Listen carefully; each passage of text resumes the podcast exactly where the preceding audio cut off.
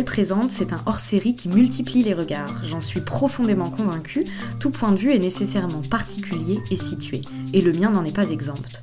Il existe autour de moi d'autres manières de penser, d'autres façons d'envisager les choses, d'autres possibilités d'existence. Seulement, pour découvrir cela, il faut savoir se taire, puis écouter les autres. Et c'est ce que j'ai essayé de faire avec Yel Présente. Pour chacun des épisodes de ce hors-série, je me suis éclipsée et j'ai confié mon micro à un ou une critique d'art ou commissaire d'exposition. Toutes et tous ont eu carte blanche dans la réalisation de l'épisode, du choix de leur invité à la rédaction des questions. Les entretiens de Yel Présente sont donc gorgés de mots, d'interrogations et de manières de penser qui ne sont plus uniquement les miennes. Allez, je vous présente la personne à qui je vous confie aujourd'hui. Je pense que depuis le lancement de Présente, euh, j'ai dû parler d'elle dans un épisode sur deux. C'est une femme dont j'admire les convictions et les combats. Elle est membre de Jeunes Critiques d'Art et de Diamètre, vice-présidente de l'association contemporaine. Elle a travaillé pour la Monnaie de Paris et pour Manifesta 13, mais aussi pour Aware. En fait, c'est ce genre de meuf dont on est hyper fier d'être la copine. Enfin bref, aujourd'hui, je suis ravie de confier mon micro à Flora Feta. Bonjour Flora, je suis trop contente. Merci d'avoir accepté mon invitation. Euh, Est-ce que tu peux euh, nous présenter l'artiste que tu vas inviter aujourd'hui, nous expliquer euh, comment tu l'as rencontré, ce que tu aimes dans son boulot, etc.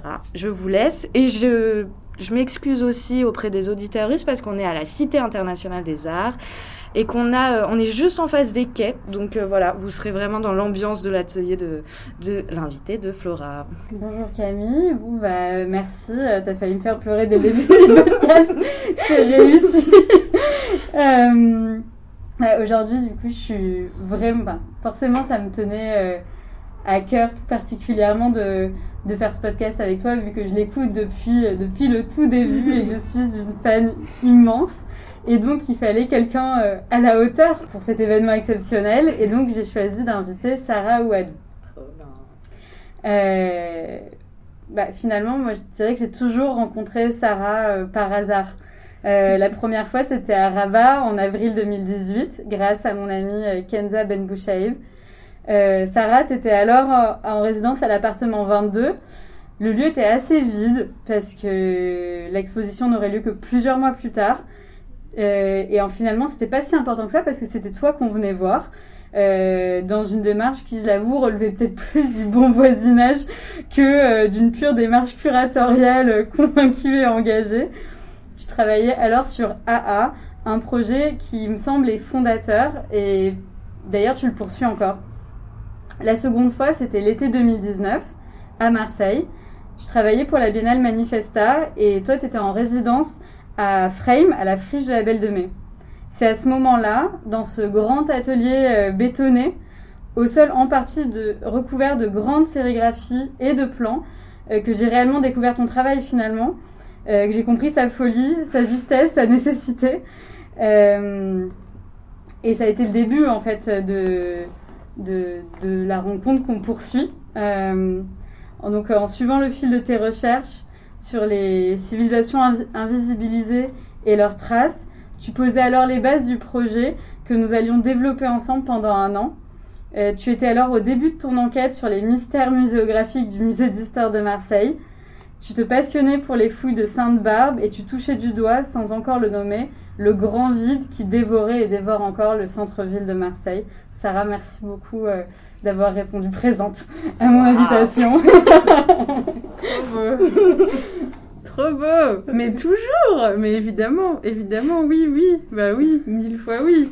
Euh, c'était, c'était, enfin, je sais pas, c'était normal, naturel et, euh, et voilà, on fait ça entre amis, donc c'est trop cool. Et du coup, c'est vrai qu'en introduction, je parlais euh, de cette enquête sur les mystères euh, muséographiques du musée d'histoire de Marseille. Et, finalement, donc cette enquête que tu commençais euh, durant l'été 2019, tu, lui as donné une forme, celle d'une double installation au musée d'histoire de Marseille, qui est faite donc d'un ensemble de réserves muséales imaginaires dont les étagères débordent de colonnes de savon, de tables de marché qui sont recouvertes d'eau en céramique et euh, de sérigraphie qui, elles, viennent recouvrir les vitrines des collections médiévales du musée. Pourtant, j'ai l'impression que cette œuvre, elle n'est pas vraiment achevée et qu'elle fait en fait que commencer. Est-ce que tu peux peut-être revenir euh, sur la façon dont tu construis un projet comme celui-ci, de la recherche du sujet à la forme, et peut-être la façon dont tu l'envisages une fois que ça, son premier instant d'existence s'est terminé? Si on peut dire que Manifesta, c'était un peu son premier instant d'existence. Marseille, c'est à la fois le début, mais c'est aussi le parallèle de AA. C'est aussi un autre chapitre de AA et c'est le début de mon regard vraiment plus critique et bien et, euh, construit sur un lieu de, de, connaissance comme un musée, quoi, sur un lieu qui délivre euh, de la connaissance et qui est accessible et qui appartient aux gens en fait. C'est un lieu de société, un musée, il appartient à nous tous. Et ça c'est vrai, c'est le tout début euh, de, ce, de ce pan de mes projets qui je pense effectivement va continuer et à fond quoi. c'est une porte ouverte, voilà. C'est vrai. C'est aussi le début euh, dans, mes œuvres, je pense, où j'ai osé euh, l'installation. Ça aussi, d'habitude, c'est plein d'œuvres qui vont euh, former un espèce de. Est-ce que ça se dit? Un conglomérat d'œuvres. Mhm. d'habitude, c'est plutôt ça. Et là, pour la première fois, il y a un récit, fictif, non fictif, une installation, et un regard sur un espace. Et là, c'est vrai que tout ça, c'était tout nouveau, quoi. Et euh, Manifesta, c'est le lieu où j'ai osé le sortir. Et je pense qu'effectivement, c'est le début. Et à la fois, cette œuvre, elle est le parallèle de AA. AA, c'est Maroc-Japon, Aomori-Atlas. Donc, c'est une recherche qui se passe entre des échanges qui se passent entre le Maroc et le Japon. Pareil, que j'ai à la fois inventé, mais qui sont aussi vrais, puisqu'ils existent. Donc ça, ça va en parallèle, je trouve, on peut dire ça, mhm. non? Est-ce que j'ai répondu à tes questions? En fait, ce que je trouvais intéressant, c'est que c'était un, projet qui avait plein de enfin, plein d'étapes différentes, où tu avais de la recherche, etc. Et en fait, c'était peut-être comment euh, toi, tu construis un projet, en fait, de la recherche du sujet jusqu'à la ah fin. comment tu as procédé? Comment tu t'es retrouvé à travailler dans un musée de société, le musée d'histoire de Marseille, qui est un endroit euh, complètement fou. Et, comment tu as construit ce projet ah Comment il est arrivé dans ton esprit et comment tu l'as Ok. Euh, ben, en fait, ça se construit euh, exactement comme je viens de le dire. C'est-à-dire que je vois plein de choses. Je voyage beaucoup, je vais à la rencontre de beaucoup de gens. Je construis mes projets à partir du récit hein, des gens que je rencontre qui sont à la base des artisans. La plupart du temps, les, personnes euh, qui, me passionnent, effectivement, sont toutes ces personnes qui fabriquent des objets qu'on utilise tous les jours ou qu'on a utilisés tous les jours. Donc j'en rencontre beaucoup. Euh, je lis beaucoup, je regarde plein de trucs qui n'ont rien à voir avec l'art la plupart du temps, mais qui sont des, histoires, euh, l'archéologie, on aura bien compris, hein, j'adore ça, mais aussi la science. Donc tout ça va ensemble. Et j'avance comme ça et je, je je fais comme une éponge là, je prends tout. Et je me dis pas, je vais faire ça.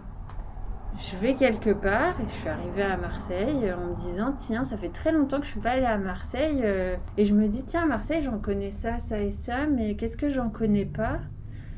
Et en l'occurrence ici, Marseille gréco-romaine. Bon, je suis varoise, hein. je suis allée à l'école, j'ai passé beaucoup de temps à Marseille, j'ai fait tous les musées de la ville. Et mes souvenirs d'enfance, c'est Marseille gréco-romaine. Euh, et, quand j'ai vu, la, très simplement, hein, quand j'ai vu l'appel de Frame, je me suis dit, ah, je vais essayer de postuler, je vais essayer d'y aller pour voir un Marseille que je connais pas. Et euh, quel est le musée le plus euh, caché de cette ville? Non, je me suis demandé où était le musée d'histoire de la ville? Et quand on m'a dit c'est celui qui est dans le centre bourse, là déjà ça sentait bon. Déjà, tu sais quoi, tu dis oulala, là là, là c'est vachement bien. Il est dans un centre commercial en plein Bolzens et euh, en plein centre de Marseille, quoi. Et je me suis dit, ah, ça, ça sent trop bon. J'y suis allée. Je le fais en entier, effectivement, c'est gréco-romain. Je vais dans ces recoins et tout. Et puis là, je tombe sur euh, un four de céramique et la pancarte four à technologie islamique. Et d'un coup, tout ce que j'ai vu pendant les dernières années, enfin, en fait, il y a un chemin qui va se dessiner dans ma tête qui est hyper clair. C'est ah, c'est là. C'est là, on va faire un truc, c'est sûr, parce que j'ai vu machin qui m'avait dit ça, j'ai collecté euh, les fossiles AA, et je m'étais dit, AA, les échanges de signes, Marseille, c'est un troisième lieu. Il y a Aomori au Japon, il y a l'Atlas et il y a Marseille. Qu'est-ce qui s'est passé en Méditerranée? Tous mes signes là, entre le Maroc et le Japon, ils ont transité par là. C'est pas possible qu'ils aient pas transité par là. Et voilà. Tu vois, c'est un espèce de. Ouais, c'est comme ça que ça marche. Alors, je sais pas trop comment l'expliquer mieux que ça. Non, mais je pense que c'est clair et c'est intéressant justement qu'on arrive à comprendre comment ça, ça, fonctionne, euh, ça fonctionne pour toi. Peut-être pour remettre un peu d'éléments de contexte pour. Les auditoristes qui ne sont pas euh, familiers de l'histoire euh, du Moyen Âge de Marseille. Euh, il y a eu, et d'ailleurs tu me corriges si je dis des bêtises parce que c'est toi là quand même la spécialiste ici. Tu l'as écrit 50 fois, hein, je pense c'est bon. donc au Moyen Âge, il y a eu pendant un siècle un quartier de potiers et de potières sur la colline de Sainte-Barbe, donc à euh, littéralement 4 euh, minutes à pied du quartier de Balzins, sur, le, sur, les hauteurs de Balzins, on va dire, euh, qui étaient des potiers arabo-andalous, Ouais, il y avait un four arabo-andalou. Voilà, et qui ont amené en tout cas une, nouvelle technologie, une technologie qui était inconnue sur le territoire jusqu'à jusqu'à présent et qui ont pendant un siècle développé cette technologie, technologie fabriqué des objets euh, de la vie quotidienne, de la vaisselle notamment, euh, qui ensuite s'est diffusé euh, dans le reste de la région et qui a dessiné donc un peu le, le, le paysage des objets des objets usuels de, des populations depuis le XIIIe siècle quoi. Ouais, c'est ça. C'est quelque chose qui est totalement non présent dans l'histoire officielle de la ville. Enfin, moi, en tant que Marseillaise, j'étais pas du tout au courant, alors que j'ai visité ce musée à l'école. J'imagine, voilà. comme moi, bah ouais. Et donc c'est pour ça que pour moi j'ai trouvé ça fascinant que tu travailles, que tu travailles là-dessus. Et d'ailleurs, quelque chose qui était super intéressant quand on s'est rencontrés, c'est que finalement dans ce projet, comme dans les précédents, euh, tu as travaillé en collaboration avec différentes personnes et différentes structures. Et donc moi aujourd'hui j'avais envie de te demander pourquoi pour toi c'est aussi important d'agréger du monde autour de tes projets. Et comment tu procèdes en fait? C'est vraiment mon interrogation du moment, cette question de la collaboration. Parce que tous mes projets, en fait, sont collaboratifs, clairement. Clairement. Et euh, c'est. Euh, est-ce que j'arrive à un moment de mes projets où c'est tellement visible que du coup la question elle se pose et, donc en ce moment je me la pose même, même à moi-même. Mais effectivement pour moi un projet ou une œuvre elle ne va exister que par la collaboration. En fait l'œuvre elle est dans tout ce que je fais l'œuvre, elle est euh, le, elle est que le témoin euh, de tout ce qui se passe dans mes collaborations et de tout ce que j'essaie de, de, faire à travers mes collaborations. Et en fait, l'œuvre, c'est presque, tu sais, c'est le truc qui reste de tout ce qu'on va discuter, de tout ce qu'on va développer, c'est l'œuvre comme un témoin, comme pour dire, bon voilà, tout ça, bah, c'est nous. Et puis après, le nous, il change, et puis on en fait une autre, et ainsi de suite, et ainsi de suite. Et la manière dont ça dont je procède, c'est que euh, je vais m'intéresser à une, souvent à une famille d'objets, à un matériau ou à un savoir-faire. Et c'est ma manière de m'intéresser aux gens. Je m'intéresse à ce qu'ils produisent. Ce qui est produit pour moi, c'est les gens, surtout quand on parle d'objets domestiques. Et ensuite, je vais aller rencontrer ces gens. Donc, quand ça se passe au Maroc, euh, ben, c'est souvent, euh, je m'intéresse beaucoup à, euh, aux gens en ruralité, euh, à des gens qui ont des contextes complexes, compliqués, qui sont figés un instant T. Et en fait, je parle de ça parce qu'il y a un parallèle dont je viens de me rendre compte avec euh, Manifesta, avec ce que j'ai fait à Marseille. Je m'intéresse aussi à des communautés qui vont se retrouver dans un état figé, comme le musée. Je trouve qu'en ce moment, un musée, c'est figé. Et c'est trop intéressant parce que ça aussi, je pense que ça fait partie de mes collaborations et en fait, je vais tout le temps chercher, avec euh, cette communauté de gens, ensemble, hein, à développer des, outils que j'appelle les outils d'autonomie, des outils d'émancipation, des, questions. Je vais chercher à développer et à créer des protocoles pour sortir de cet état figé. Et, euh, et c'est en discussion, et ce n'est que en discussion, c'est que en, en, étant tous ensemble et en fabriquant des trucs et en testant tous ensemble que les outils naissent et que les questions, elles vont naître. Et c'est ça qui crée l'œuvre. Et ce qui est intéressant là en le disant, c'est qu'effectivement, avec Marseille, j'ai fait la même chose, sauf que ça s'est passé avec des chercheurs, avec l'équipe d'un musée. Et c'est là où Marseille, c'est très nouveau. Hein. Avec la céramiste. Avec la céramiste. Et, et, c'est vrai. Ah, oh, bah dis donc, bah maintenant je m'en rends compte en parlant. en en discutant avec toi, euh, bah oui, en fait, c'est ça qui m'intéresse. C'est de, de. Je pense que ma perception du monde, elle est complètement dynamique et en mouvement. Et donc, à chaque fois, elle m'intéresse à des endroits où, c'est, figé, où ça, c'est plus, ça bouge plus.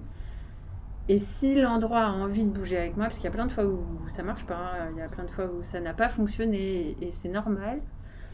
Mais quand il y a la volonté d'eux et que c'est un vrai blocage, alors là, on, on y va, quoi. Et c'est super intéressant parce qu'effectivement, à Marseille, c'était l'équipe du musée. C'était eux, en fait. Parce que, et les savonniers, c'était autre chose. C'était le cadre. C'est une institution Ouais, qui, qui découlait d'un projet politique. ouais, C'est dur de faire bouger Mais euh, c'était une, muséo- enfin, ouais. une muséographie, un, un Oui. musée, C'est le nouveau truc. bah, un contexte quoi, qui, Ouais. était, qui était quand même hyper établi Oui. et imbougeable. Et qu'il l'est toujours, hein, parce que je crois pas Mhm. qu'après notre passage, ça va bouger. Mais je pense que c'est comme dans tous mes projets, en fait, c'est ça. C'est que ça va durer pendant des années. Et on fait juste, et je fais juste bouger des limites, je les fais, je les fais se déplacer en fait. Et, les- et, euh, il y a des gens pour qui ça va prendre, il y a des gens qui vont partir, mais l'idée à la fin de tout ça, et sans doute dans mon futur futur, l'idée c'est que de, de tout ce qu'on a vu ensemble, il, se réapproprie ce qu'on a vu. Et là, je pense au panneau de LED au musée de Marseille mais que les, les personnes avec qui j'ai collaboré, elles se réapproprient ce qu'on a vu ensemble et ils fassent leur propre truc. Et moi, j'apprends. En général, moi, il m'apporte énormément, il m'apporte tout, hein, parce que moi, en fait, j'apprends et je comprends comment est-ce qu'on fait déplacer des lignes. Je sais pas ce à quoi ça va me servir plus tard, mais je sais que c'est ça que je cherche. Et là, euh, en en discutant, ça me paraît évident. Tu vois, le panneau de LED au musée de Marseille, euh, qui a un panneau de LED qu'on a mis à l'entrée de l'installation. euh, ce panneau de kebab, de, boucherie super classique hein, qu'on voit partout dans les villes. On l'a mis en installation à l'entrée du musée, puis on a écrit dedans une pub. Oui, parce que l'entrée du musée a ceci de particulière qu'elle est dans le centre commercial. Ouais, c'est ça. On rentre dans le musée par le centre commercial. Du coup, on- j'avais mis ce panneau euh, pour attirer les gens et, et, euh, et, euh, et changer en fait de code, dans un code plus. Et ça, ça faisait bouger les limites d'un musée très institutionnel avec ses écritures en métal. euh, très figées, très froides, qui font un peu peur quand on, quand on, est, quand on se considère pas faisant partie de cet endroit en fait. hein. C'est étrange à dire, mais c'est vrai. Et en mettant un code de la rue, un code euh, classique qu'on connaît, familier, euh, bah, ça déplace la ligne complètement et c'est pas le même public qu'on attire. Et ça, je- on sait que dans la tête du directeur, ça a fait un petit bout de chemin quand même. Il l'a vu. Oui, je pense qu'on était face à quelqu'un qui était, euh, Il était était un allié. Ouais, Ouais. il était bien. Et voilà, tout ça, tout ça, c'est les collaborations. Enfin, moi, j'en ai besoin. Il n'y a pas d'heure sans. Enfin, il n'y a pas de projet en fait sans les gens. Non, complètement. Bah, D'ailleurs, on, on parle de collaboration, mais moi j'ai l'impression bah, que du coup, cette, donc, ce que tu disais, que la transmission, en fait, elle est à la fois un enjeu euh, de ces œuvres, mais c'est aussi une méthodologie de ton travail, et même, je dirais presque, de, de ta vie, parce que cette année, tu es marraine pour le programme Passerelle, Ouais. euh, qui est un programme donc, de marrainage développé par Contemporaine. Et, et je voulais savoir un peu en fait pourquoi tu as accepté de participer à, à ce programme, outre le fait que je te l'ai demandé. non, je vais répondre un truc encore plus débile parce que je l'ai vu sur ton ordi. je suis passée comme ça dans le bureau et j'ai vu sur ton ordi contemporain nanana. Je t'ai dit, mais qu'est-ce que c'est ce truc? Elle m'a dit, ah, on développe un programme. Et là, je lui ai dit, mais je veux le faire. Et bah oui, je voulais le faire. Euh, je sais pas si c'était évident. Franchement, j'avais pas de réponse technique. C'était, c'est hyper évident. J'aime beaucoup l'idée. euh, bah, c'est celle que je fais dans, dans ce que je fais tous les jours, évidemment. Et là, pour une fois, euh, j'avais l'opportunité, euh, en passant derrière ton ordi, de le faire avec une, une étudiante en, en art que je connaissais pas à ce moment-là, mais c'était nouveau. Du coup, c'était, j'ai, jamais marrainé ou j'ai jamais, je sais pas comment on dit, mais j'ai jamais euh, collaboré avec une étudiante en art. euh, ce chemin par lequel je suis moi-même passée. Et je me suis dit que, il fallait, que c'était le moment d'essayer. Et franchement, j'en suis ravie, quoi. C'est trop bien. C'est hyper naturel. Ben justement, euh, tu, parles, tu, on parlait de, l'é- tu parles de l'école d'art, et du coup j'aurais aimé savoir si on pouvait revenir un peu sur ton parcours euh, qui finalement est assez singulier parce que euh, euh, l'école d'art, ça n'a pas été ton premier arrêt, on va dire. Tu as eu toute une autre vie avant. Est-ce qu'on peut en parler Oui, bien sûr. Euh, oui, j'ai fait du. J'ai commencé par le design graphique à Toulon, au lycée La Grande Tourache. Ensuite, j'ai fait Olivier Terre en design produit. Et à l'époque, je croyais, mais non, en fait, c'était assez vrai. Mais je me disais que euh, d'abord j'étais destinée à une carrière scientifique, je tiens à le dire, même si plus personne ne me croit aujourd'hui. c'est vrai. Moi je te crois. Mais personne ne veut plus me croire. Genre tout le monde me regarde, quoi, t'as fait S? Mais si, si, j'ai fait S, option physique, chimie, j'étais balèze. Mais ça n'a pas marché pour moi. Je peux pas expliquer, je sais pas ce qui s'est passé dans ma tête. Euh, j'avais passé tous les concours, j'avais tout, euh, j'avais tout pour partir en prépa. j'étais, j'avais vraiment le truc, je voyais l'autoroute, elle était dessinée. Et je peux pas dire, je m'en souviens pas, je sais pas ce qui s'est passé. Je suis allée faire du graphisme. Et je me souviens juste d'avoir dit à mes parents écoutez, j'essaye. Si je rate, c'est pas grave, euh, c'est une année. Euh, bon, si c'est raté, je, ferai autre chose, quoi. Et euh, ce jour-là, ma mère a sorti de mes coffres tous mes dessins et elle a dit non, mais ça m'étonne même pas. Tu t'étais déguisée en scientifique. Ce qui était vraiment un peu vrai. Et voilà je fais un machin, je fais l'autre design et, euh, je, et, je, me dis c'est drôle, je sais pas vraiment ce que je fais là parce que c'est pas vraiment là. Je savais que c'était pas là, j'étais pas bonne en design industriel, hein. je suis vraiment pas bonne. Mais ça marchait quand même et j'ai euh, pensé que j'étais en train de développer des outils qui n'existaient euh, pas au Maroc. C'est étrange de penser ça, non? Mais c'est ça que je pensais à 20 ans, c'est ça que j'avais dans ma tête. Je me disais, ah, mais t'apprends des trucs que t'as jamais vus au Maroc en fait, et ils sont ici en France, et comme t'es aussi française, vas-y, profites-en, apprends-les. Quand je sors de Olivier de Serre, je me dis, bon, qu'est-ce qui te manque? Ah, ben le design d'espace. Du coup, je rentre chez L'Oréal euh, en merchandising, je fais pas mal de design d'espace, j'apprends tout, tout tous les corps de métier qui sont liés euh, à, la, direction artistique, tous ces trucs-là.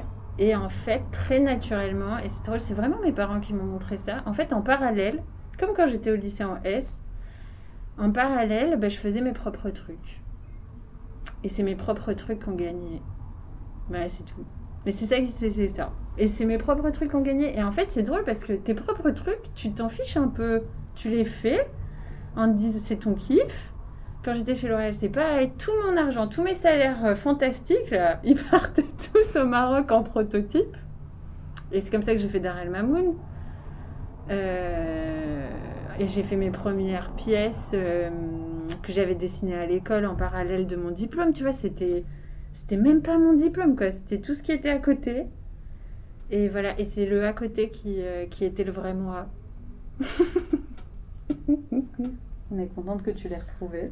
Mais ouais, c'est drôle. Et ça s'est fait hyper naturellement. Franchement, ça s'est fait. Euh... Ouais, j'ai pas calculé. C'est juste, ça s'est fait. Et je crois que c'est ça en vrai. Hein. Franchement, en vrai, je crois que on choisit pas vraiment. Ça vient tout seul. Moi, je l'ai mis à côté le plus que j'ai pu, quoi. Toute ma vie, je l'ai.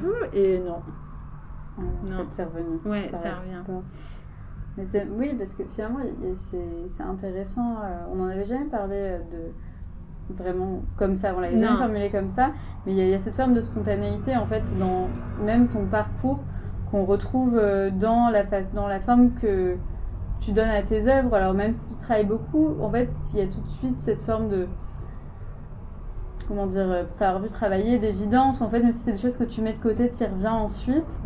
Et, et, du coup, ça m'amène Enfin, moi, quelque chose qui m'a beaucoup frappé quand on a travaillé ensemble, c'est la dimension qui est assez ludique et drôle, en fait, dans ton travail. Et même si le contenu, il est assez sérieux, que tu fais ça très sérieusement, bien sûr, il y a une forme de légèreté, d'ironie, de douceur et d'humour aussi dans les œuvres que tu crées. On a l'impression que tu t'amuses beaucoup en le faisant et, euh, que tu crées aussi un jeu pour les personnes euh, qui le regardent, pour qu'elles aient du plaisir et qu'elles s'amusent. Euh, mais en même temps, c'est aussi une façon de faire passer un peu les choses en douceur. Et qu'est-ce que qu'est-ce que t'en penses? C'est exactement ça. C'est très juste. C'est ça que j'en pense. c'est très juste. Si, si, c'est très juste. Et, euh, et, je suis très contente que tu le dises et que tu le dises comme ça. En fait, je suis très contente que maintenant les gens le voient. Mais pour être honnête, au début, personne ne le voyait. Après, c'est normal, mes expressions du début, elles étaient hyper maladroites. euh, Parce que c'est dur de, de faire ça. C'est- C'est c'est un exercice assez périlleux. Parce que quand on comprend pas euh, l'ironie ou, euh, ou la critique qui se cache derrière euh, un bleu chatoyant, et aussi le personnage, parce qu'effectivement, quand j'arrive quelque part, on ne croit pas que ça va être sérieux. Et en fait, c'est hyper sérieux. Et c'est un, ouais, sur un fil tout ça. Et ça m'a demandé du temps pour que cette personnalité, elle sorte vraiment bien dans les œuvres. Et effectivement, je pense que Marseille, c'est une des premières fois où ça y est, même moi je le vois. Alors qu'avant, euh, je sais que c'est plus dur à percevoir parce que, ouais, je pense que c'est un truc, c'est une espèce de chimie qui est dur à mettre en place. Mais, ben, c'est complètement naturel. hein. Mais je, je crois aussi que c'est plus on se trouve bien soi-même, plus le truc s'aligne. Et donc au début, comme tu cherches, c'est un peu bancal. Et là, ça y est, je le sens. Effectivement, je le sens aussi. euh, Mais je pourrais pas faire autrement. Je pourrais pas faire un truc frontal. C'est pas moi. Moi, c'est pas du tout frontal. C'est c'est tout en tout en douceur avec beaucoup d'humour parce qu'il faut bien rire des trucs très graves pour pouvoir en parler. Et en général, tout le monde en parle. Dès qu'on passe sur un registre euh, plus, plus euh, en fait, c'est ma manière de piéger les gens. Oh là là, c'est grave. Mais c'est ça. Oui, c'est vrai, tu t'en un petit. Tu Si c'est un des pièges. piège, si si c'est si c'est vrai, hein, parce que même avec les artisans, je vois bien. Et c'est pour ça que souvent, quand on me demande euh, des questions du genre, ah mais c'est pas difficile de travailler euh, avec euh, un atelier où il y a 30 hommes? Il y a quelques années, je répondais bah non pourquoi? Et en fait, maintenant, en réfléchissant, je peux toujours vous dire bah non pourquoi, parce qu'effectivement la question elle se pose jamais. Mais je sais pourquoi elle se pose jamais, parce que je leur tends un petit piège. Évidemment. J'arrive soit par la porte de l'humour, soit par la porte de la technique, mais jamais par la porte de, de, salut, je suis une fille, on va faire des trucs sur les filles, tu vois, sur les femmes. Mais jamais. Et en fait, j'arrive par la porte de, de la technique, par exemple, du truc très bien construit et tout, avec une pointe d'humour. En fait, le truc est hyper satirique, mais il le voit pas. Je, je, je le pose sur la table, on commence à discuter, on commence à mesurer. Et là, je leur explique et je vois s'ils sont d'accord ou pas. Et après vient la négociation. Après, il y en a qui disent Ah non, ça c'est pas pour moi. Et là, je leur dis Bon, bah tant pis.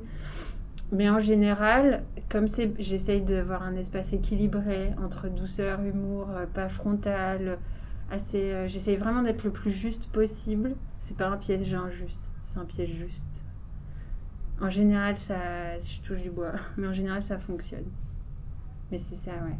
Ben, c'est la bienveillance. De toute façon, c'est jamais fait. euh, Ah, ça existe, ça, un piège bienveillant?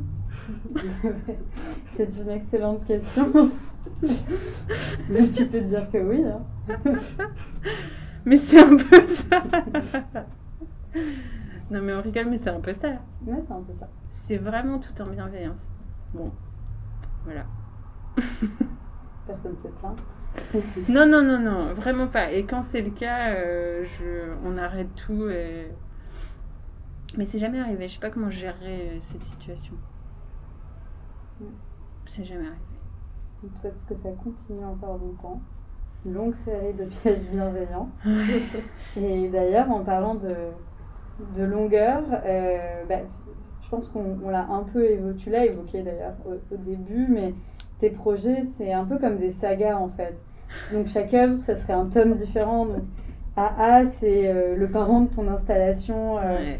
euh, au musée d'histoire de Marseille, mais, mais c'est aussi la première partie d'un tout nouveau projet sur lequel tu es en train de travailler. Et Oui, celui-là, j'aimerais que tu nous en parles parce que c'est quand même tout un Ouais. conte, une histoire. Il est fou, celui-là. Ouais, il est fou. C'est trop bien le mot saga. faut qu'on faut qu'on le garde. Libre de droit. Non, non, mais il faut qu'on le garde toutes les deux. Il faut le garder, ça. Il faut le mettre dans un. faut s'en souvenir. hein. Mhm. Ah ouais, c'est trop bien. C'est exactement ça. C'est une saga.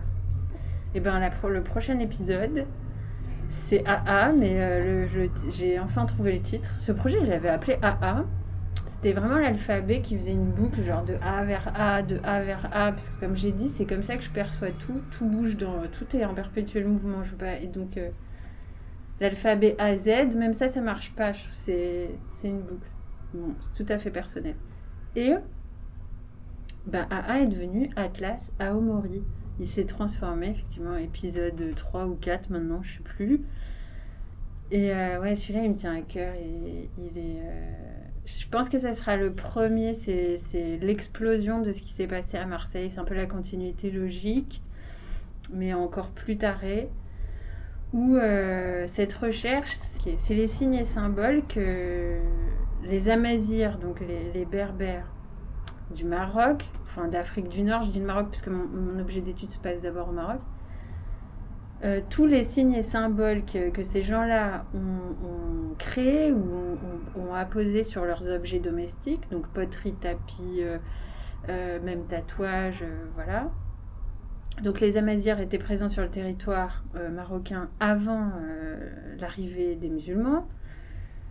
Ces signes et symboles, je les ai comparés au système de signes et symboles des mêmes objets produits par ceux que j'appelle les Amazirs du Japon, donc les Japonais présents sur le territoire du Japon avant l'arrivée de la Chine. Donc on est dans des temps très anciens. Sauf que ces, mêmes objets de ces temps très anciens ont traversé le temps et sont arrivés jusqu'à nous, surtout en Afrique du Nord. Euh, les héritiers de la culture amazigh, on a tous hérité de, de tissage, d'objets. Enfin, vous allez au Maroc, c'est très présent. Vous allez en Algérie, c'est très présent.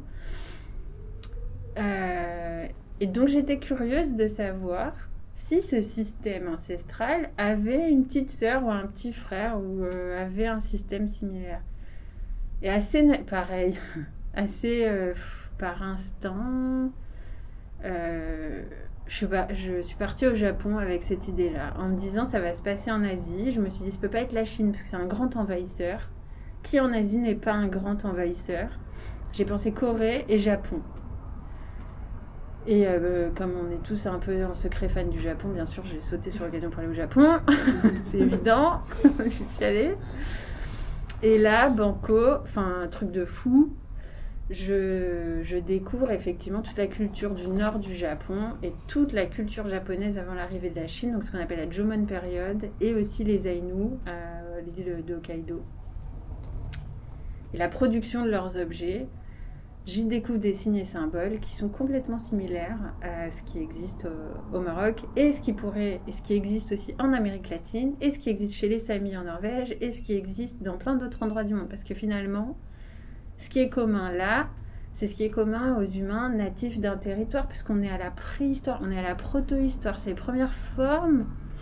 Euh, on n'est pas c'est juste après les peintures rupestres. C'est vraiment les premières formes de système de compréhension. Donc c'est les premier signe qu'on va utiliser pour transmettre euh, un message ou pour exprimer un message personnel sur un objet. On n'est pas sur les murs, on est sur un objet. C'est différent. Euh, et ça, ça m'a fasciné. Enfin, d'un coup, eh ben, moi, j'avais, là, j'ai envie de renouer en fait avec l'idée utopique du langage universel. Là, d'un coup, le langage en tant que, quelque chose de dynamique, c'est évident. Le truc, il tourne, il s'est baladé comment ces deux territoires si éloignés ont des signes communs? Ils se sont jamais rencontrés physiquement, ces deux-là.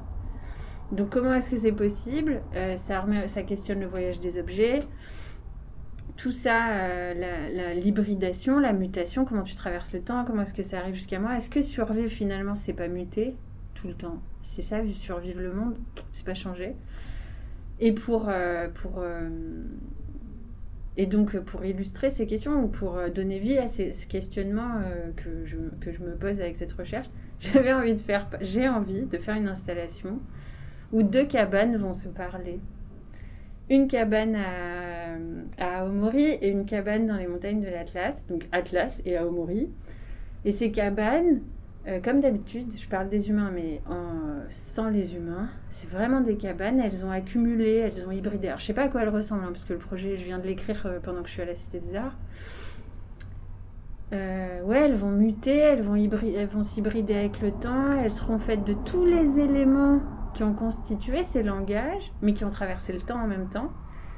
Et comme elles se parlent tout le temps, dans un système de langue que je suis en train d'inventer, qui est issu de ces signes et symboles, bien sûr, digitalisé, parce que je pense que si on mute et si on s'hybride et si on veut survivre aujourd'hui, ça passe par le digital. Donc tout ça est en cours. Hein. Donc elle parle dans un système digital qu'on comprend pas mais qu'on voit. Elle s'échange des images en permanence. Et de cet échange, forcément, leur corps, il mute aussi.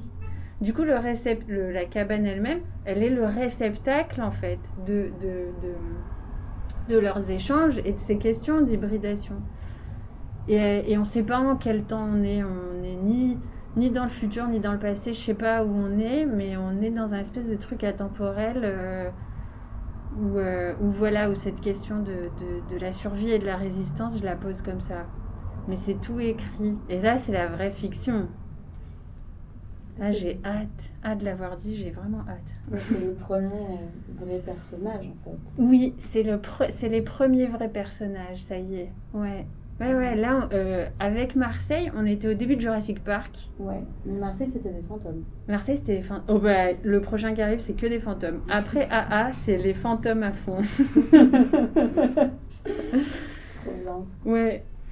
Et, et moi, ça m'amène euh, à quelque chose qui est assez important pour moi dans ton travail parce que là, on a pu voir un peu euh, les questions qui te préoccupent, mais pour moi, c'est c'est quelque chose que j'appellerais un peu euh, la portée politique tranquille de ton travail. C'est-à-dire que tu vas pas le crier sur tous les toits, c'est pas frontal, comme tu as dit, c'est pas comme ça que tu fonctionnes, mais c'est bien présent. Et je reviens encore au, au Musée d'Histoire de Marseille parce que finalement, c'est le projet que je connais le mieux, que je l'ai vécu. Euh, et en fait, il y avait une partie de ton installation qui soulignait l'absurdité des termes muséographiques de la section Sainte-Barbe, euh, d'aucune pourraient qualifier de franchement plutôt raciste, tel le four à technologie islamique qui voulait rien dire.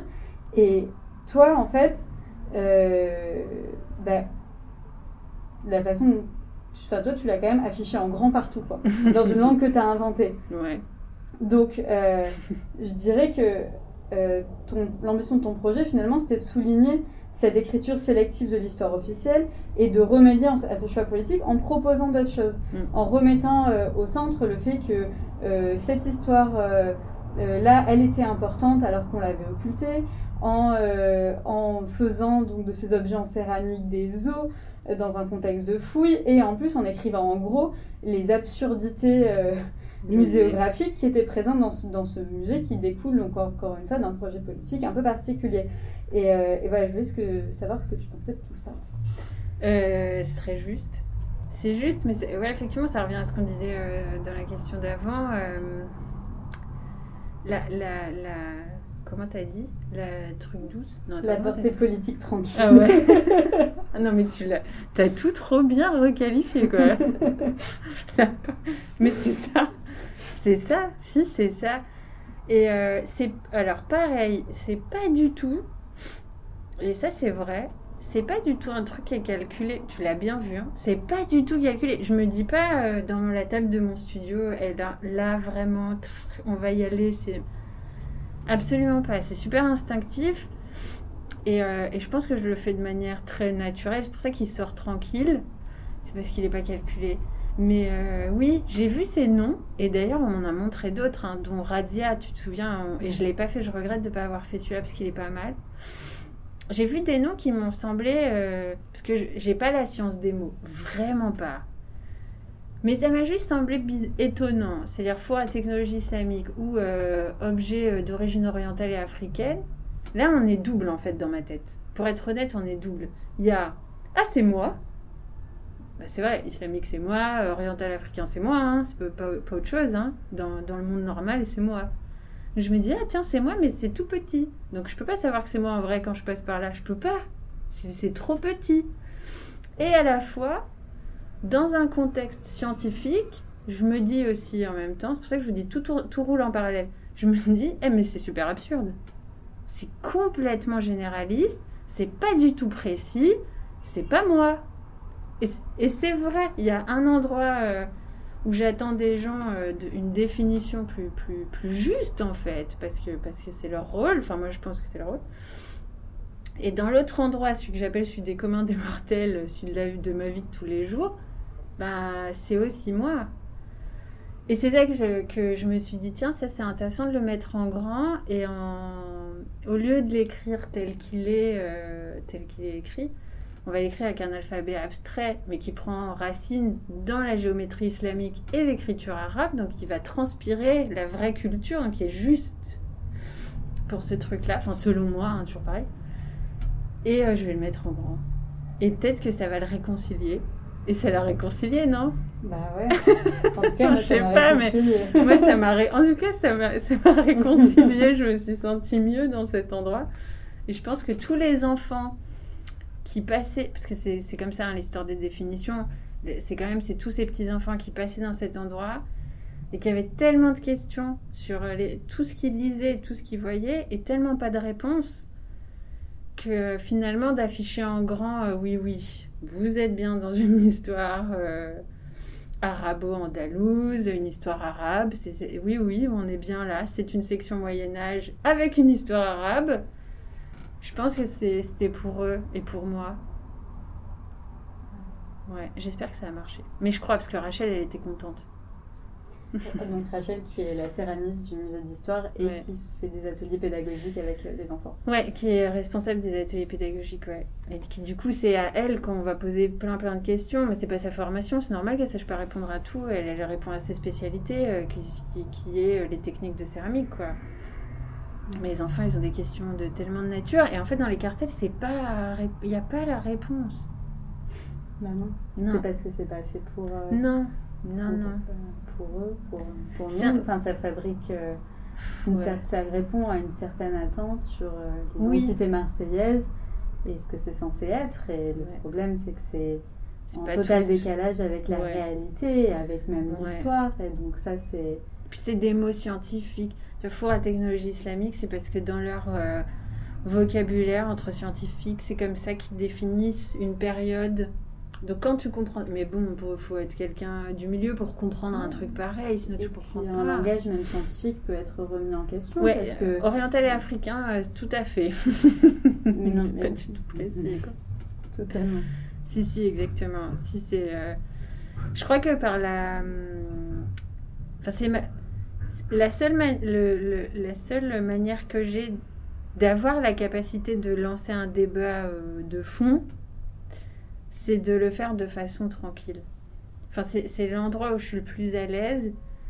Et, euh, et j'arrive. euh, C'est comme ça que j'arrive le mieux, avec ma personnalité, à pointer du doigt ou à faire sortir les choses les plus importantes en fait. Dans un truc plus brutal ou plus, plus franc, euh, ben, j'ai trop peur, j'y arrive pas. Mais c'est une histoire de personnalité, c'est vraiment qu'une question de personnalité. Là, avec la force tranquille, en plus, je trouve qu'on peut aller très très loin en profondeur. Tu peux vraiment. une fois que les gens ont ouvert, parce qu'ils ont vu qu'ils pouvaient ouvrir et qu'il y avait l'espace, tu peux aller sur des considérations qui sont euh, à des degrés très très profonds, quoi. Et ça, ça m'intéresse beaucoup. Ça, ça m'intéresse vraiment parce que comme je comprends pas bien l'absurdité, enfin l'absurdité est tellement violente que j'ai besoin d'aller chercher à des degrés très profonds comme un être humain peut être aussi absurde. Ouais. Tu vois ce que je veux Ça, dire on a tous besoin de savoir. Ouais, c'est ça. Mais ça marche pas, hein, sinon je serais pas encore en train de le faire. on, le fer- on le ferait tous comme Ou on ça. le ferait tous, tu vois. Si, si- si je continue, c'est que je l'ai pas trouvé. Hein. Et euh, du coup, enfin, j'arrive à, à l'ultime question, la traditionnelle question de Camille, qui lui est chère et qui m'est chère et que j'attends un petit peu à la fin de chaque épisode pour euh, essayer de trouver des réponses à cette autre absurdité. Euh, et donc, qui est hyper importante que je te pose aujourd'hui. Est-ce que tu vis de ton travail artistique? Change de sujet complètement. Ouais, euh, de, depuis. non. Oui et non. Oui et non, c'est pas une réponse, mais euh, entre oui et non. Des années, oui. Des années, pas du tout. Quoi. Les premières années, absolument pas. hein. C'est mon travail chez L'Oréal euh, qui a payé euh, tout ce que j'ai fait pendant 5 ans. Vraiment. Plus, évidemment, les applications, les bourses et tout. J'ai été super, super aidée. Mais disons que avant d'avoir une bourse, quand même, il faut avoir le temps de réfléchir, de produire, de faire un truc. Et ça, euh, c'est un, c'est, c'est un travail euh, normal. Enfin, c'est pas normal, mais oui, c'est un travail euh, en tant que, que merchandiser chez L'Oréal qui, qui, m'ont financé. hein. Je me suis autofinancée très longtemps. J'ai continué à le faire. Je continue à le faire quand, quand je vois que c'est trop dur et que je peux pas manger. Disons que depuis peu, c'est vrai que j'ai plus le temps. du coup, je galère encore plus. J'ai plus le temps de travailler chez, chez euh, les grandes marques parce que les projets euh, me demandent beaucoup, beaucoup, beaucoup plus d'investissement. Les gens, tout ça me demande plus de temps. Donc, euh, je le fais plus et je, je vivote. Mais j'en vis pas à 100% encore, non. Non, non, c'est très long, je crois. Ouais. C'est très très long. Et en plus, mes projets sont très longs parce que parfois, dans mon cas, une œuvre euh, bien, enfin que moi je juge bien, euh, elle prend 5 ans. C'est 5 ans de collaboration avec les gens, c'est 5 ans euh, pour monter. donc c'est pas, pas vrai, c'est pas des pièges. Mais bon, c'est 5 ans pour mon- monter des protocoles ou des règles du jeu justes. Ça prend vachement de temps. Et du coup, pour moi, dans ma temporalité, c'est encore plus long. Donc, euh, ouais, pour l'instant, il y a des mois où oui, et je suis très contente. Et, euh, en plus, avec euh, ce qui s'est passé en 2020, la crise et tout, pas du tout, quoi. Là, vraiment, ça a été un, un, crash total. J'ai été mise face à mes responsabilités de, très clairement de paiement avec, avec tous les gens. Donc c'est encore c'est une, une espèce de double investissement parce que non seulement tu n'arrives pas à vivre toi, mais en plus il faut, il faut euh, tu dois des choses euh, à des gens. Donc euh, en plus il faut, il faut les payer. Donc il y avait un, une espèce de double truc dans lequel je me suis retrouvée, mais qui fait partie de mon projet. Donc j'ai juste appris pour les prochaines années comment gérer cet endroit-là. Mais là où, où par contre c'est en train d'arriver, voilà, c'est des lieux comme ici, sur le programme que je fais ici à la Cité, à la Cité des Arts, là par contre, ouais, ça, ça m'aide vraiment. Ça, pour- là, pendant six mois, c'est pour ça que je dis oui et non. Mais là, en vrai, depuis six mois, depuis que je suis ici, euh, je, j'ai réussi à, à tout rééquilibrer.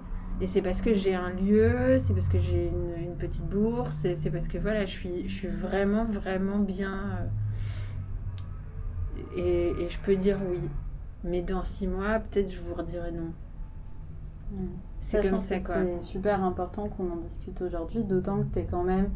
euh, bah voilà, tu commences à avoir une certaine reconnaissance, tu participes à des biennales, dans, des expositions dans des musées nationaux et internationaux, euh, tu as été nominé au prix Sam, en ce moment au prix Aware, tu es représenté par une galerie, et quand même, on Non, reste dans un statut de précarité. Donc, Ouais, euh, ouais.